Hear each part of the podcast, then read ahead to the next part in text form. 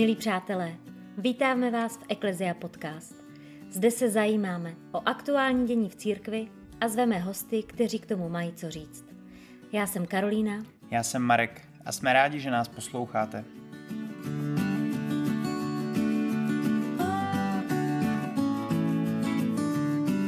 Jako pravidelně začínáme rubrikou Kde je papež, protože on pořád někde cestuje, takže vždycky máme zprávy. Ale tentokrát je jeho návštěva opravdu zajímavá a přelomová, takže Karolíno, řekni nám o ní víc. Ano, je to tak, protože minulý týden svatý otec jako první papež v historii navštívil arabský poloostrov. Odpověděl tak na pozvání šejcha Muhameda bin Zaida Nahájana, korunního prince hlavního města Emirátu Abu Zabi. Papež si pro svoji cestu zvolil moto Učiň nástrojem svého pokoje, což mě zaujalo, protože jsem nevěděl, že cesty mají svoje mota. Vydal se po stopách svatého Františka z Asizi a možná se v příštím podcastu dozvíte více, jestli se nestane něco zajímavějšího. Dnes je 11. února a na tento den již každoročně připadá Světový den nemocných. Tento čtvrtek 14. února budeme slavit svátek svatého Valentína. Celý ten týden tak je Národním týdnem manželství a po celé České republice se bude konat mnoho aktivit, které chtějí nějakým způsobem povzbudit ty, kteří se do manželství chystají nebo už jsou svoji. Což mě zajímalo, jak vypadají takové aktivity, které povzbuzují ty, kteří ještě v manželství nejsou. Možná stojí za připomenutí, a Karolino, ty to určitě budeš vidět, čím vlastně svatý Valentín je spojen s láskou a obecně se vztahy. Myslím si, že je důležité si uvědomit, že opravdu svatý Valentín byl světec, který žil ve třetím století. Proč spojujeme svatého Valentína se svátkem zamilovaných je proto, že žil v době císaře Klaudia II., který měl názor, že ženatí muži v armádě nepodávají tak dobré výsledky jako svobodní a z toho důvodu budoucím vojákům zakazoval vstup do manželství. Valentín ale tajně zamilované páry se zdával. Na konci ledna tohoto roku byla definitivně osvobozena křesťanka Azia Bibi. Pojďme si tedy v krátkosti představit její příběh. Azia je pákistánka a matka pěti dětí a v roce 2009 tak byla svýma sousedkama obviněna z rouhání během toho, když pracovali na poli a nějakým způsobem eh, se napila z vody, kterou pili oni, čímž ji údajně znesvětila. Tím vlastně začalo poměrně dlouhá právní tahanice, kdy v roce 2010 byla odsouzena k trestu smrti a to oběšením, protože v Pákistánu mají zákon za vlastně urážku islámu eh, je trest smrti celkem vlastně 10 let se uh, táhl tento spor. Až v roce 2018 um, byla Asia Bibi oficiálně osvobozena, což ale vzbudilo ohromné Eh, protesty v ulicích, takže soudy sice osvobodili, ale na druhou stranu řekli, že eh, nepustí Asiu z vězení a i kdyby, takže nebude moct opustit Pákistán, což se vlastně svým způsobem rovná trestu smrti. Ale teďka v lednu roku 2019 byla vlastně definitivně propuštěna a již se vyjednává se státy, hm, jedna z možností například Kanada, aby mohla vlastně Asia Bibi spolu se svou rodinou opustit Pákistán a tím si vlastně mohla zachránit život a žít zase normálně. Jak jsme vás již informovali, minulém týdnu proběhla plenární schůze všech českých biskupů. Biskupové naplánovali hned několik akcí na příští rok. Bude se slavit zvolení papeže Františka, výročí narození svatého Cyrila nebo oslava 30 let svobody národní poutí do Říma. Mimo jiné také poděkovali koledníkům Tři králové sbírky a rozhodli, na co konkrétně půjdou finance z loňské sbírky. Půjde to na pomoc blízkovýchodním křesťanům do Iráku. Důležité je také zmínit, že vydali výzvu proti antisemitismu. Znepokojuje je totiž především nárůst útoku proti židům. Vyjadřují také svou solidaritu s Izraelem a vyzývají k větší ochraně občanů židovského národa. Nárůst totiž podle biskupů souvisí také s nedostatečnou bezpečnostní politikou. A proto jsou naši biskupové rádi, že poslanci v lednu schválili usnesení odmítající antisemitismus. Což je paradoxní, protože zároveň v lednu také poslanci schválili zdanění církevních náhrad, které nejvíce dopadne právě na židovské obce. Že? Ano, přesně tak. A jelikož nás téma zdanění náhrad církvím zajímá hlouběji, pozvali jsme si jednoho z lidí, který o tématu ví snad úplně nejvíc, a tím je otec Stanislav Přibyl.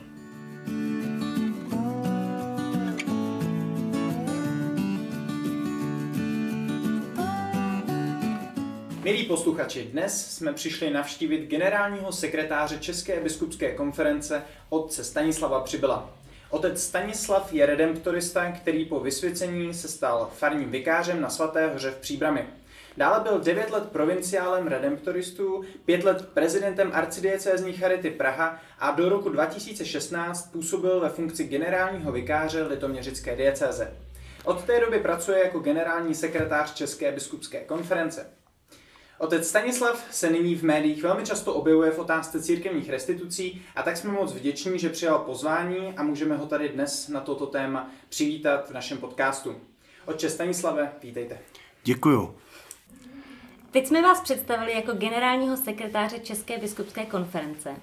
A tak dříve, než se začneme bavit na téma církevních restitucí, můžete nám objasnit, co je to vlastně za funkci a jaké zodpovědnosti tato funkce obnáší? Je to velmi zajímavá funkce. Například jsem jeden ze tří statutárů právnické osoby církev římskokatolická, takže jsem opravdu katolík. Mám na to papír. Ale těch, samozřejmě těch funkcí a těch úkolů je hodně. Jeden z těch úkolů je určitá reprezentace, to znamená vystupovat jménem římskokatolické církve na venek.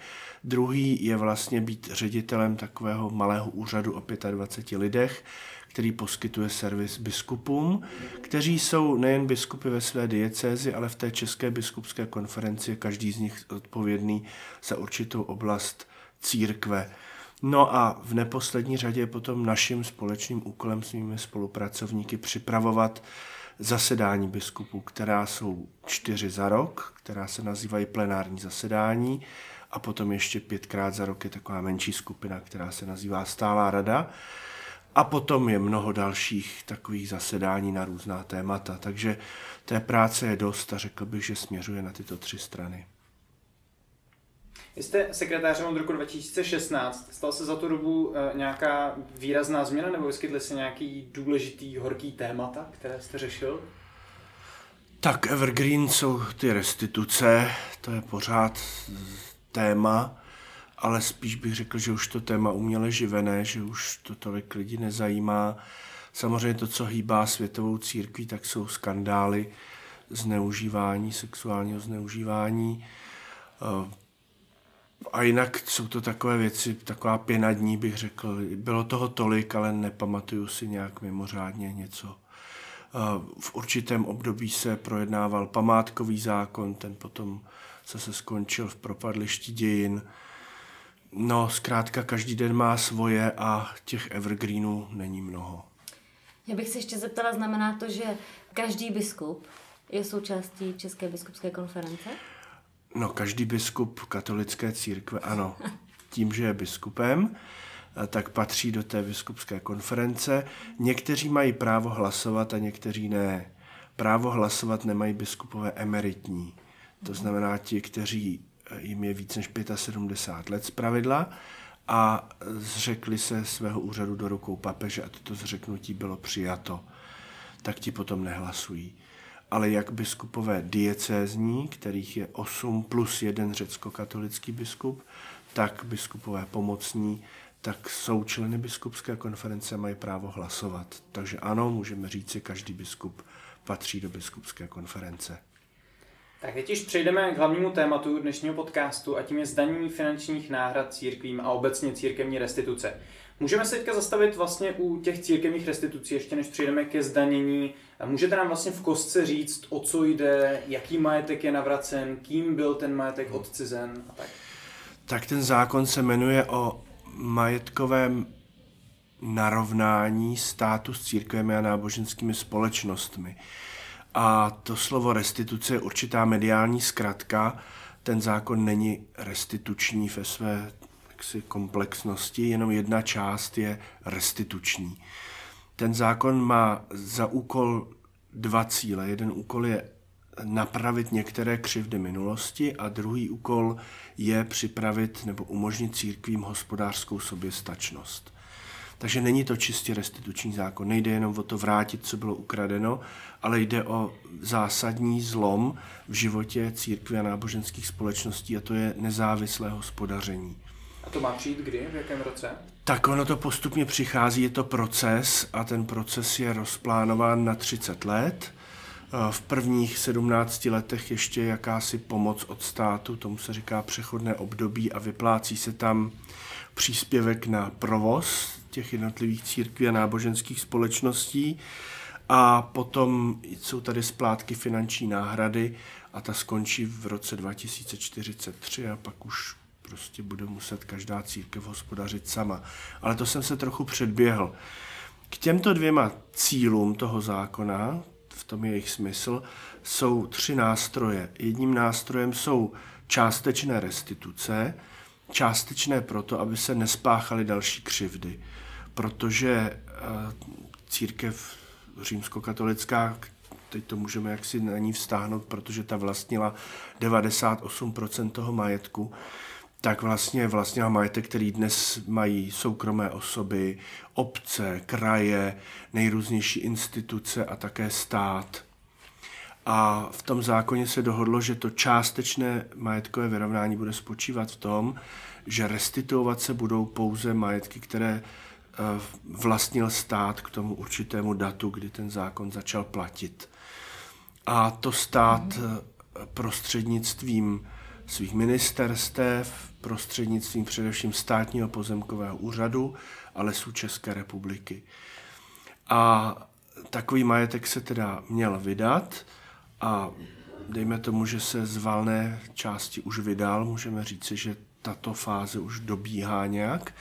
No a protože nebylo možné tedy zrestituovat všechno a teď se často jak si argumentuje tím, že průměrný pole stojí tolik a tolik korun a, a že to je nadhodnocené, tak vlastně ty majetky, které se nevrátily, tak jsou třeba soubory budov uprostřed Prahy, což není jistě cena nějakého záhumenku nebo pole, ale prostě jsou to miliardové částky. Tak za tento nevydaný majetek se na základě dohody stanovila částka 59 miliard korun pro všechny církve, která je náhradou, která byla vyplacena a zasmluvněna jako náhrada v roce 2013. A teď je stát v pozici dlužníka a ty jednotlivé církve a náboženské společnosti v pozici věřitele. Tak to je ten druhý balík a třetí balík, o tom už jsem mluvil, tak to je vlastně podpora eh, provozu církví a náboženských společností po Eh, určitou omezenou dobu, to je 17 let. První tři roky to bylo v plné míře podle vzoru roku 2010, kdy ještě stát platil duchovní. A poté se to každý rok snižuje o 5%, takže v roce 2030 to bude už nula a budou muset církve žít z toho, co už nahospodaří s tou finanční náhradou a s tím vráceným majetkem. Doufám, že je to srozumitelné. Já bych se ale ještě jenom vrátila k tomu, sám jste zmínil to ocizení toho majetku. Mm. Kým bylo ocizeno, jakoby církvi, ten majetek? No, existuje takový zákon, tuším 218 lomeno 1949 sbírky, kde je v paragrafu 11 napsáno, že stát přebírá veškerý soukromý i veřejný patronát. To znamená, před rokem 49, před touto právní úpravou, bylo nesčetné množství různých právnických osob, které se nazývaly třeba beneficium, záduší, farnost, kostel, obročí, eh, nějaká nadace eh, a tak dále. Mělo to nejrůznější názvy a to byly majetkové podstaty, eh, které si vydělávaly vlastně církvi na provoz, můžeme říci. Kostel měl, to nebyl jenom kostel, k sobě měl třeba pole, a z výtěžku toho pole ten kostel opravoval.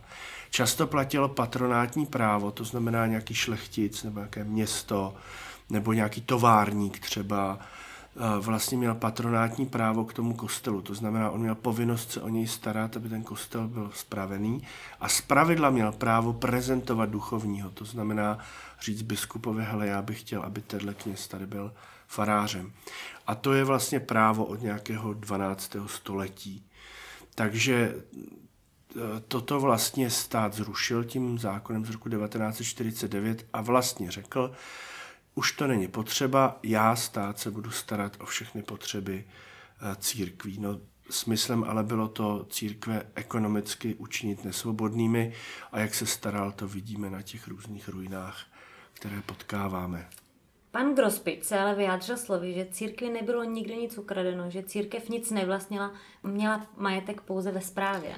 Pan Grospič je takový hodný pán, už jsem se s ním moc krát potkal, ale nemá pravdu. Prostě eh, samozřejmě on se chytá nějaké jedné eh, práce nějakého jednoho právníka, ale je prokazatelné, že církev vlastnila eh, ten majetek a že s ním mohla nakládat. My totiž myslíme, že vlastnit majetek znamená, že ho můžu jako prodat, ale v samotném kanonickém právu, čili ve vnitřním právu katolické církve, je určitý mechanismus omezení, že majetek se může získávat, čili měnit peníze v majetek neomezeně, ale scizovat majetek, to znamená měnit majetek na peníze, tam je jakási pojistka, chtějí tam různé dobrozdání, porady, schválení, limity. To proto, že církev vždycky věděla po staletí, že zkrátka mít kus pole nebo mít nějakou stavbu je větší hodnota, než mít peníze, které můžu snadno devalvovat nebo je může někdo snadno ukrást. Mm. Takže ten, ten jeho názor já nemohu přijmout a já myslím, že všechno ukazuje na to, kromě tady to jako, jak bych to řekl, ubohé výmluvy, eh, že prostě církve majetek vlastnili a mají právo s ním nakládat. Lidi můžou namítat, že církev by z podstaty měla být chudá, že by si měla nějakým způsobem vystačit s eh, minimem a teďka, když obecně veřejným prostorem lítají hmm. ty miliardy, tak se jim to může zdát, že vlastně k čemu církve tolik peněz potřebují. Tak k čemu? No tak samozřejmě to je sočtený jabka s hruškama 30 let, eh, tak si spočtěte, kolik berete za rok. Stačí si vzít takový ten papír, co vám chodí na sociálku, tam máte daňový základ, zjistíte, že berete třeba 400, 300, 500 tisíc ročně. A teď si to vynástopte 30 lety, tak to berete 15 milionů. V tu ránu jste milionáři a někdo vám to může závidět, tak takhle se ty peníze počítají. Těch 59 miliard je pro 17 církví a náboženských společností splátka na 30 let. To znamená, že reálně nějaké jedné diecézy, čili jedné konkrétní právnické osobě přijde něco kolem 100 milionů ročně. Jestliže třeba Pražská arcidiecéze může mít, dejme tomu, s duchovními a všemi zaměstnanci nějakých 600 zaměstnanců, kteří se starají o ty kostely, slouží bohoslužby, ale taky pečují o lesy, učí ve školách a tak dále, čili konají docela normální práci, a která je záslužná pro společnost, no tak těch, dejme tomu 100-150 milionů ročně, jako opravdu nestačí. Takže církev není bohatá a kdybyste slyšeli ti, kteří jsou za to hospodaření zodpovědní, tak spíš si musíme hodně otahovat opasky nebo obracet tu korunu mnohokrát, než ji vydáme. Takže takový optický klam trošku. No, ano, bylo by krásné, kdyby církev byla chudá a nepotřebovala nic, ale vzhledem k tomu, že je to určitá instituce tady v tomhle prostředí, které je drahé samo o sobě, no tak se nedá nic dělat. Musí mít taky peníze, aby platila daně. A ty daně jsou na každém kroku za ty zaměstnance, že jezdíte po silnici, DPH a tak dále. Čili to, to vlastně jde všechno ve prospěch společnosti a, a já si myslím, že to nejsou nějak přemrštěné peníze. Samozřejmě to překračuje rámec tady tohle rozhovoru, ale dá se to snadno spočítat. Sám jste řekl, že do budoucna se vlastně církev musí o sebe postarat sama. Tudíž teď na ní velmi závisí, do čeho bude investovat a odkud bude přijímat ty finanční prostředky další. Do čeho česká církev nejvíce investuje? Tak eh, v její přirozenosti by mělo být skutečně investovat do něčeho, co má trvalou hodnotu a to je určitě půda, lesy, budovy.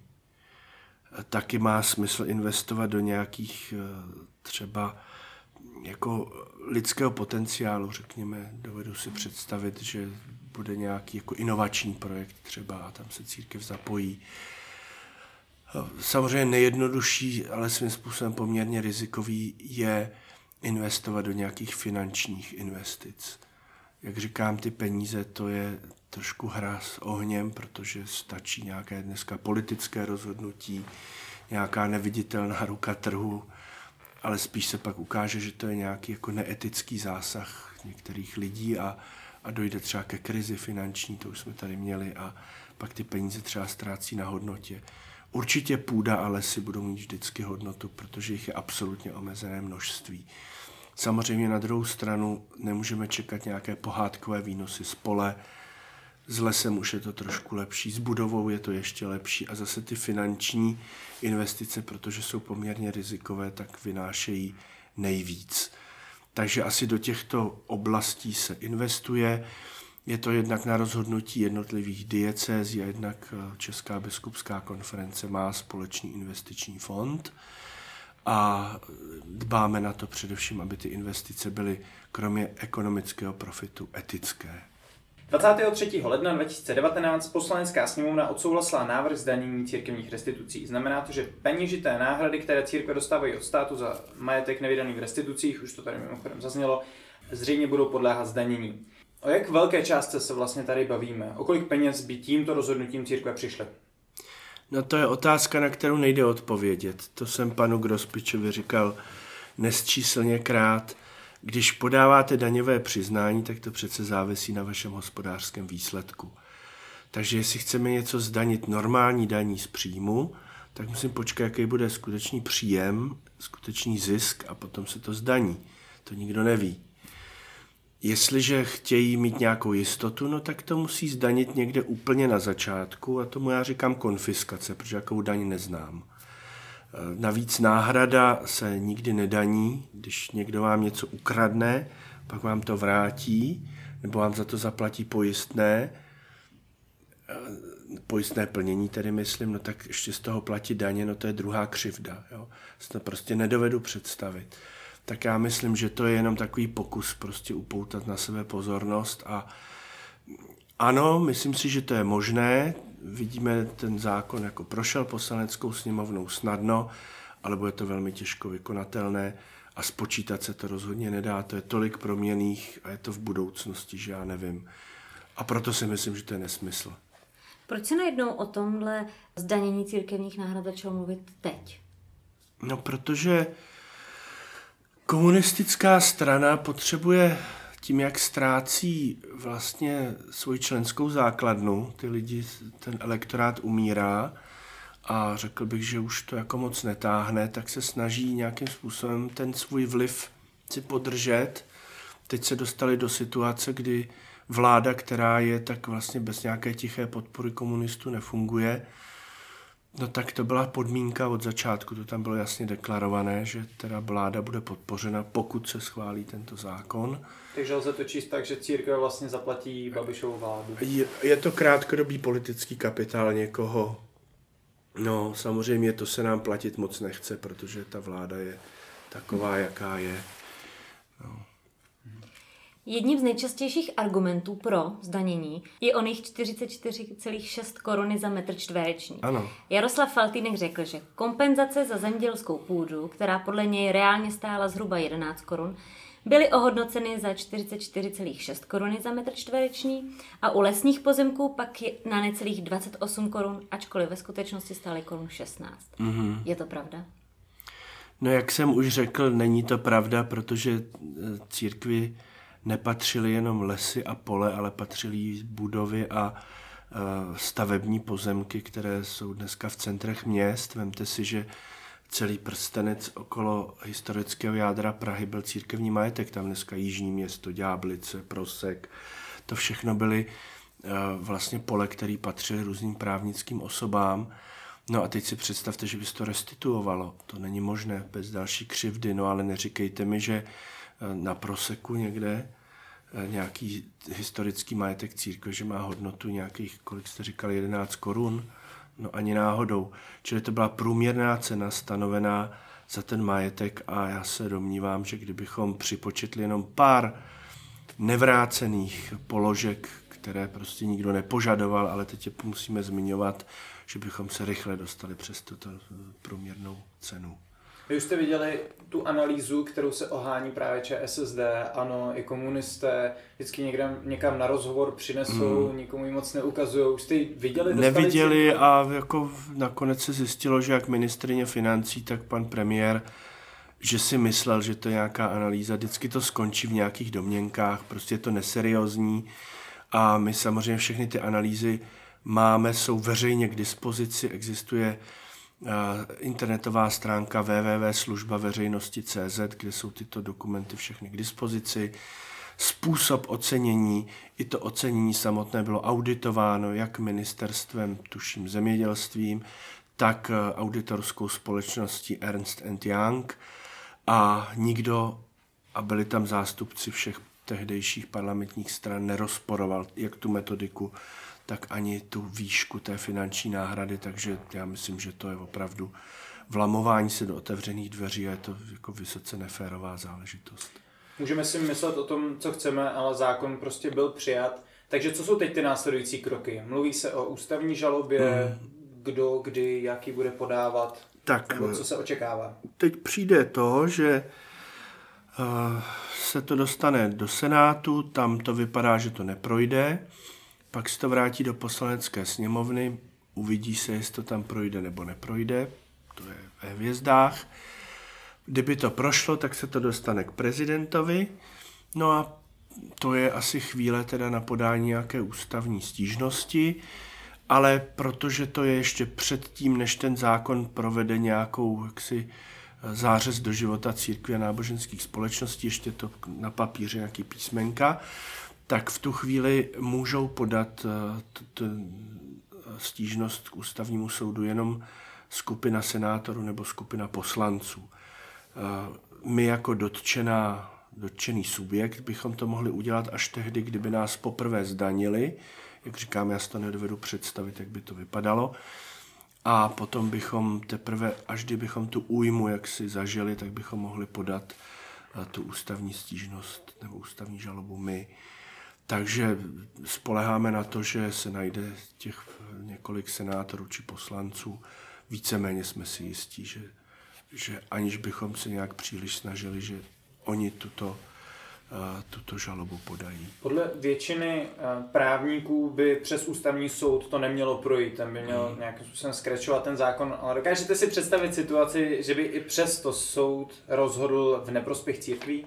Tak já si dokážu představit cokoliv, protože e, jsme jenom lidé a lidé mají své názory a ty názory můžou být různé, nikomu do hlavy nevidím ale myslím si, že kdyby to jako všechno prošlo v náš neprospěch, takže bychom se pak museli skutečně obávat o nějaký právní rámec, ve kterém žijeme, protože eh, ten zákon je nesmyslný, nemůžu zdanit něco, co mi bylo vráceno, vráceno jako náhrada za ukradenou věc, teď to zdanit někdy neznámo kde, dopředu počítat, kolik z toho bude, já nevím, prostě mně se to pak opravdu blíží konfiskaci a konfiskace nemá v našem právním systému žádné místo, to je prostě politická zvůle. A pak už teda nejsme v právním demokratickém státu a to by mě asi mrzelo víc než ty peníze. Pan Pavel Kováčik z KSČM řekl, že podle něho je dnešní církev nepopulární, protože se vzdálila učení Krista. Mm-hmm. Mě vždycky dojímá, jak tyhle ty neznabozy vědí, co má církev dělat Zkrátka, ano, je možné, že jednotliví členové se vzdalují učení Ježíše Krista. Jsme všichni hříšníci.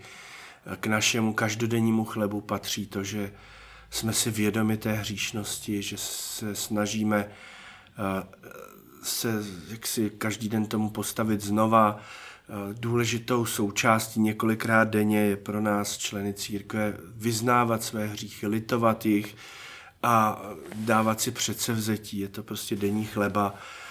A tak samozřejmě ta lidská stránka církve jako instituce může být, může být ne úplně neposkvrněná, ale že by zrovna jak si nějaký pan poslanec z komunistické strany měl, eh, bych řekl, kompetenci na to posuzovat, co se vzdálilo nebo nevzdálilo učení Ježíše Krista, tak to se obávám, že se hluboce mílí. Je to samozřejmě něco, co eh, se velmi rádo slyší, ale já nevím, jak to on mohl myslet, nebo jak to myslel. Já můžu za sebe říct, že jako kdybych neměl osobní vztah ke Kristu, tak asi budu dělat něco jiného. Takže Stanislave, moc vám děkujeme, že jste se na nás udělal čas a trochu nám objasnil celou tuto problematiku. Ehm, přeji vám hodně úspěchů do všeho, co děláte.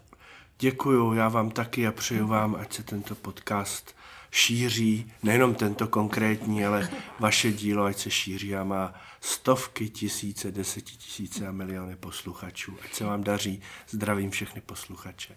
Děkujeme. A s vámi, našimi posluchači, se již také loučíme a těšíme se opět za 14 dní. Mějte se hezky a naslyšenou v Ecclesia Podcast.